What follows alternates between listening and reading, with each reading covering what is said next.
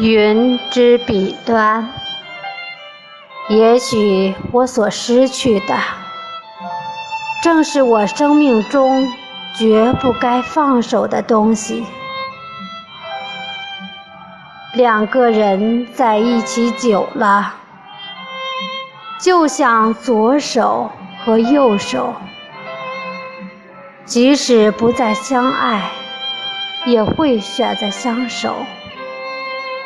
因为放弃这么多年的时光，需要很大的勇气。也许生命中会出现你爱的人，但那终归是过客。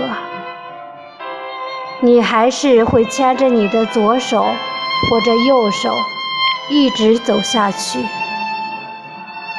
幸福有时候真的与爱情无关，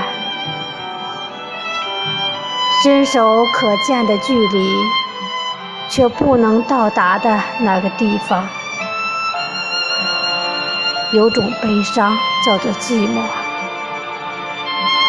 在我一个人的荒凉的世界里，一直一直都在寻找你，始终没有忘记我们的约定。